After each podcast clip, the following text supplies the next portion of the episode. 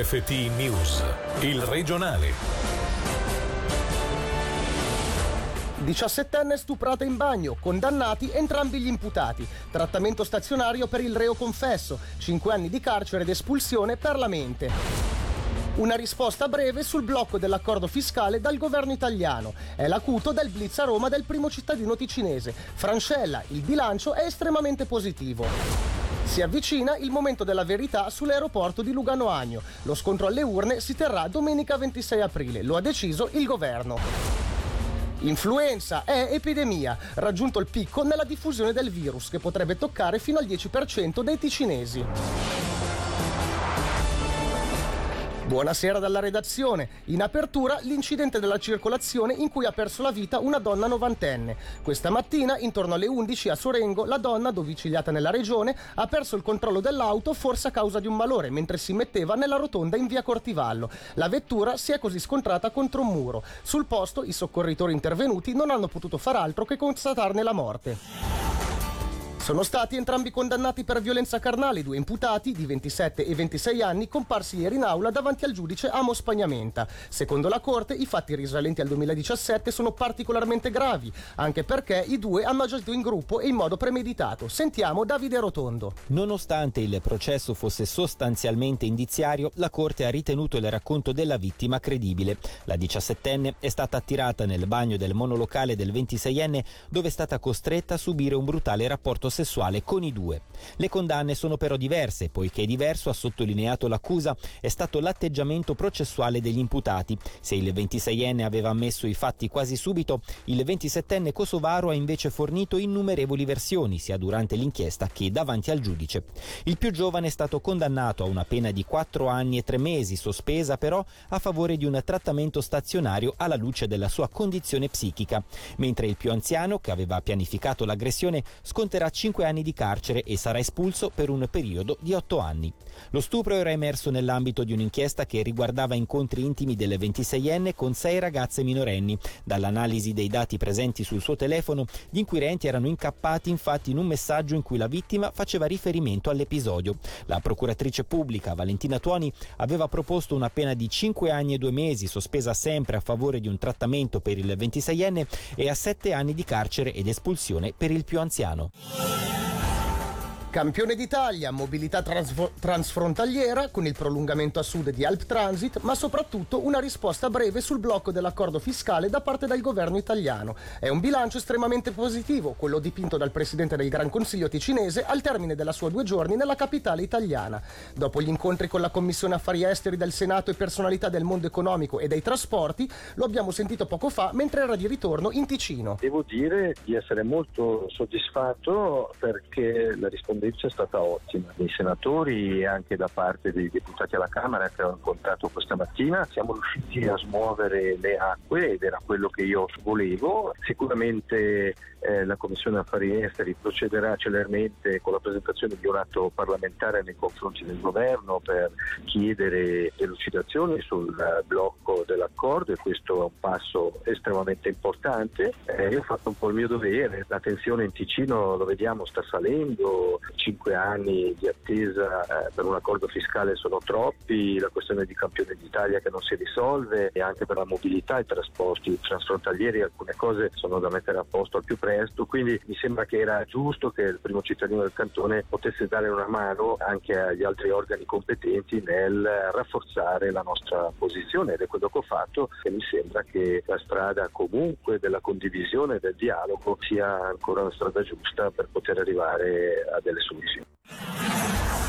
È stata fissata per domenica 26 aprile la data della votazione sulla quota di partecipazione del cantone nella Lugano Airport SA. Lo comunica il governo. Sentiamo Selina Lomia. Si avvicina il momento della verità sull'aeroporto di Lugano Agno. Dopo la riuscita della raccolta firme per opporsi al decreto legislativo in aiuto finanziario allo scalo, il Consiglio di Stato ha deciso che lo scontro alle urne a livello cantonale si terrà il 26 aprile prossimo.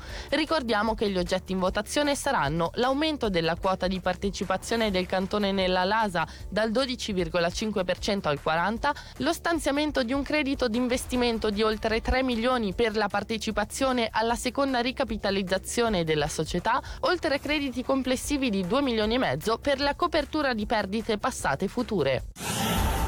Raddoppio del San Gottardo. La risposta del Consiglio federale non dissipa le preoccupazioni di costruzione Ticino sulle condizioni per aggiudicarsi i lavori sul futuro cantiere. Se da un lato c'è soddisfazione perché verrà presa in considerazione l'offerta migliore, non quella con il prezzo più basso, perplessità rimane sull'impossibilità espressa da Simonetta Sommaruga di garantire la presenza di almeno una ditta svizzera nel consorzio.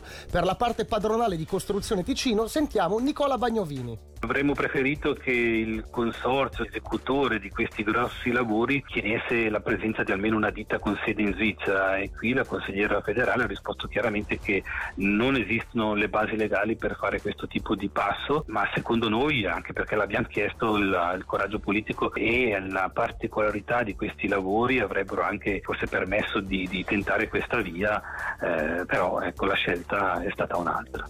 Per i lavori del, di raddoppio del tunnel, inoltre, non farà stato il rispetto delle condizioni di lavoro del luogo del cantiere, ma quello dove l'azienda risiede. Considerati diversi contratti collettivi tra un cantone e l'altro, il rappresentante sindacale di Costruzione Ticino paventa un regime di concorrenza sleale interna e spiega il perché della missiva al ministro dell'economia Guy Parmelin è il principio sacrosanto che è stato più volte ribadito e adesso eh, per quanto concerne il concordato intercantonale sugli appalti si fa esattamente il contrario. Questo è pericoloso perché da un lato crea disparità di trattamento eh, delle ditte all'interno eh, della Svizzera laddove ci sono i contratti collettivi cantonali e le ditte indigene di quel cantone sono svantaggiate se questi contratti contengono degli elementi migliorativi rispetto a chi viene da fuori cantone e che non deve rispettare rispettare queste condizioni, questo ci mette in difficoltà. L'influenza invernale ha superato la soglia epidemica. A livello svizzero i casi registrati del virus sono 95 ogni 100.000 abitanti. Il personale sanitario non vaccinato sarà costretto ad indossare le mascherine. Ma cosa vuol dire il raggiungimento della soglia epidemica? Ce lo spiega il medico cantonale Giorgio Merlani. Vuol dire che il numero di persone portatrici del virus è tale che a quel momento lì non si arresta più, si diffonde nella popolazione e dopo 14 settimane più o meno finisce tutto. Il numero di persone che si ammaleranno di influenza durante durante questo periodo si sa per esperienza che è dal 5 al 10% della popolazione. Non c'è molto che si possa fare, l'influenza c'è dappertutto, gira ogni anno, passa e va. Quello che si può fare è cercare di mitigare l'impatto e soprattutto complicazioni gravi sono persone che soffrono già di problemi di salute, problemi di polmoni, problemi di cuore, reni e fegato e via dicendo. Si raccomanda da un lato la vaccinazione. L'altro aspetto è cercare a tutti i costi di proteggere le persone più vulnerabili. Se qualcuno ha in famiglia qualcuno di particolarmente vulnerabile, può vaccinarsi anche lui, così evita di portargli il virus a casa. Rispettivamente i pazienti devono essere eh, protetti da questo virus. Le persone che non sono vaccinate portino almeno la mascherina. Sto parlando ovviamente del personale sanitario. Il Ticino è riconosciuto mondialmente per l'alta percentuale di persone sopravvissute ad un arresto cardiaco extraospedaliero, ma in Svizzera circa 8.000 persone all'anno ne subiscono uno e meno del 5% sopravvive.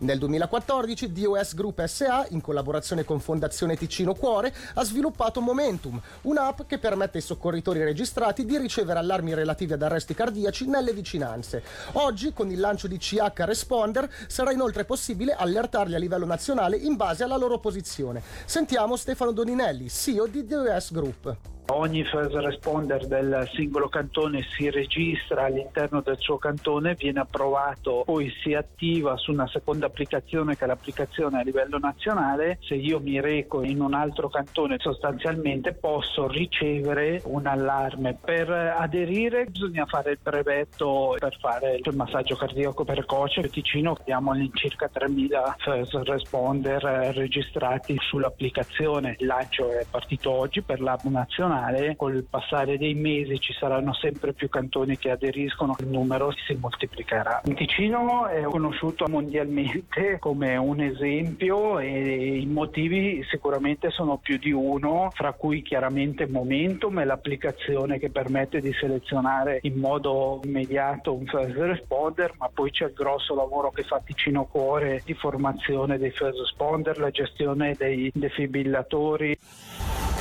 L'approfondimento di questa sera, in, onda subito dopo il regionale, sarà dedicato al ristorante Parco Maggia. La struttura aprirà i battenti in primavera grazie al progetto della Fondazione Pedroncini e offrirà lavoro a una decina di persone a beneficio dell'assistenza. Tra pochissimo sentiremo tutti i dettagli insieme ad un ospite.